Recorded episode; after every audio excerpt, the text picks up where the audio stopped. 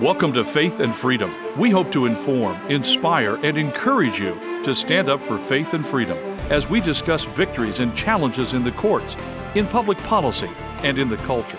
Faith and Freedom is brought to you by Liberty Counsel, a litigation, education, and policy organization. Join us now as we address the latest cultural issues across America and around the world. Studies affirm that medical mutilation is mentally harmful. We're going to be talking about this on Faith and Freedom. I'm Mat Staver, founder and chairman of Liberty Counsel. Joining me is Holly Mead.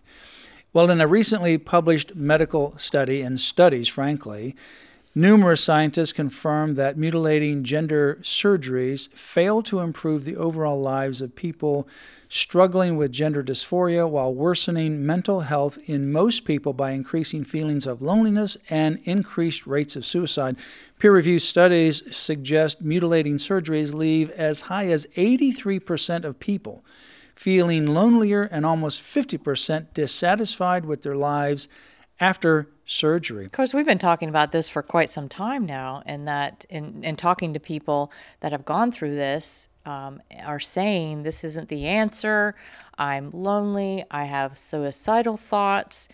You know, uh, this is but now we have studies to back this up. Right, and research now finds, and it has been found, it's not anything new because it's been out there. Mm-hmm. There's a 14% increase in suicide rate of people who have access to such procedures, such as people in states without a law banning mutilating surgeries. In a study published May 22, 2023, entitled Loneliness and Social Isolation Among Transgender and Gender Diverse People, researchers at the University of Hamburg Medical Center concluded that people who have undergone gender reassignment surgery generally feel uh, lonelier mm-hmm. than others who have not had surgery.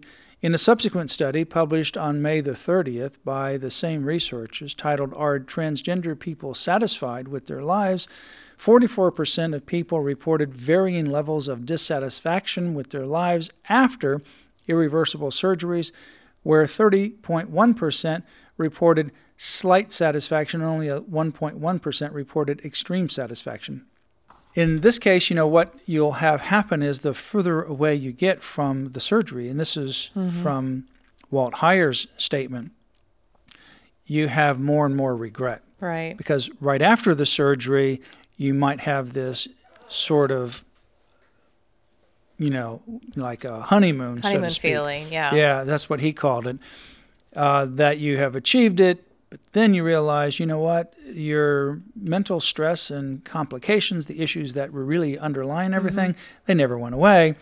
And not only do you still have the problem, but you've made it worse because look what you've done to your body. And the, the one study uh, you mentioned earlier noted that younger age groups, such as those 18 to 29, experience disproportionately high rates of depression, anxiety, suicide feelings and non suicidal self injury. And, you know, I, I, imagine that can be attributed to because nowadays they're just pushing these through kids like an assembly line. Here, here's your hormone blockers, here's your surgery. And they're not telling them what the ramifications are, what the results are going to be when they come out of this, when they wake up, so to speak.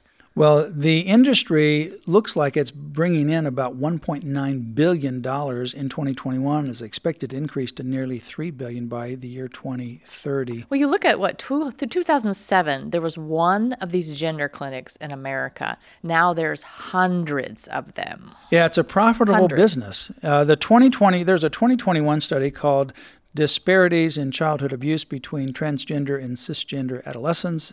It says that gender confused adolescents had a significantly higher likelihood to report childhood sexual abuse, physical abuse, and psychological abuse than the non gender dysphoric peers. In the study entitled Attachment Patterns in Children and Adolescents with Gender Dysphoria, scientists found that gender dysphoria in children arises in association with high rates of unresolved loss and trauma, such as sexual abuse, emotional abuse, neglect, and exposure to domestic violence. The study also found that 87% of children in the study who had gender dysphoria also had anxiety, behavioral disorders, or autism. Well, you think about it too. I mean, nowadays in the public schools, particularly, these children that have traditionally been bullied will take the side of, okay, I'm non binary, something in order to avoid being bullied, but it's not solving their problem. There's something else going on in their little heads that needs to be addressed. That's the problem, and that's the going back to you know the open letter from the lady who's the clinical psychologist regarding the mistreatment of her daughter with a therapist who wanted to call her transgender mm-hmm. rather than treat her underlying body dysphoria, eating disorders, and other things. Uh, that's what's happening, where these young people or others, they have these underlying psychological issues. And, and this, this, particular report, like we've been saying, also includes autism spectrum as one of those underlying issues behavioral orders, autism, so forth. This is what they are experiencing. So when they come in, these counselors, they then are pushing them down this transgender pathway and they're giving them puberty blockers, cross sex hormones, and put him on the path to use different pronouns and mutilating surgeries rather than address the underlying mental health issues. The mental health issues never get addressed, and consequently, they become more exacerbated, especially right. when you do these permanent, life altering medical interventions to your body. Right. It's like, you know, and then they go into schools and this teacher's asking without the parents' knowledge, the teachers are asking the children, what pronoun do you want to go by? What do you want to be? Well, you don't ask a child. I mean, some children want to be pirates when they're a children, but they're not going to, you know, the parents aren't going to cut off their arm or something like that. Well, you think about they're this, children. you know, you go back to the early 1920s and the eugenics movement was flourishing. It comes from Charles Darwin in his Origin of the Species by means of natural selection or the preservation of favored races. And so he also wrote The Descent of Man. And in that book, he clearly indicates his idea of humanity. And it's based upon evolution. And humanity to become better, you need to pull out the weeds of humanity, the, the dregs of society, certain races, certain categories of people, whether it's mental health or other things, people that would be on the autism spectrum, they mm-hmm. would be mm-hmm. gone as well. So, what do you do with those people? Well, you have to stop propagating them, you have to stop birthing them. You do that voluntarily for a while, and then you do it involuntarily so that you do forced sterilization that brings you to 1927 and the Supreme Court decision Buck versus Bell. The Chief Justice Oliver Wendell Holmes Jr. wrote the infamous statement, quote, three generations of imbeciles are enough, close quote. And with that particular statement and the release of that very short, unscientific, non judicial type of reasoned decision, many states around the country began passing these laws to forcibly sterilize people that fell in certain categories. They could have mental or physical, quote, disabilities. They could have low IQ. They could be black. They could have a child out of wedlock. They could be Hispanic. They could be a, quote, gypsy. They could be of any variety of categories, and they wanted to forcibly sterilize those people. It spread across the country. But these people have the, making these decisions have godlike perspectives, like they can make these choices for other people. Yeah, and so what happened then? This spread across the country. It also happened globally. And during the Nuremberg trials, the Nazis cited Buck versus Bell to defend the Holocaust. You know, shockingly, forced sterilization continued in America, believe it or not, until the 1970s. So fast forward about 100 years from 1927 and the Buck versus Bell decision to now.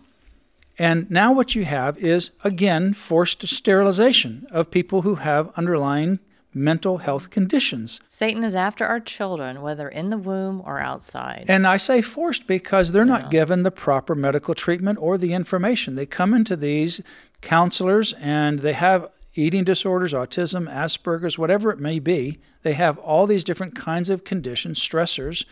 They need to get those underlying issues addressed. They could have sexual abuse, domestic abuse. They have all these stressors in their lives. and they just bypass that.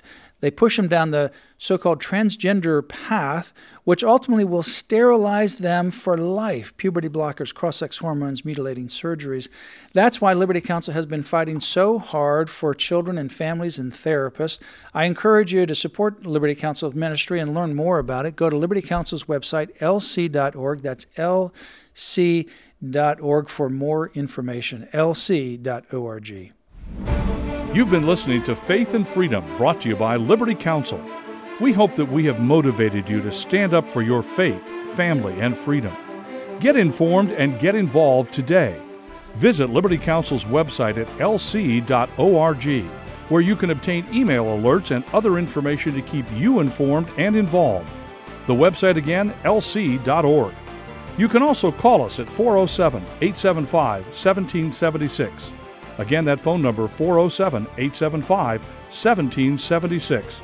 Become an active partner of Liberty Counsel and make a difference in your community and across the nation. The website again, lc.org.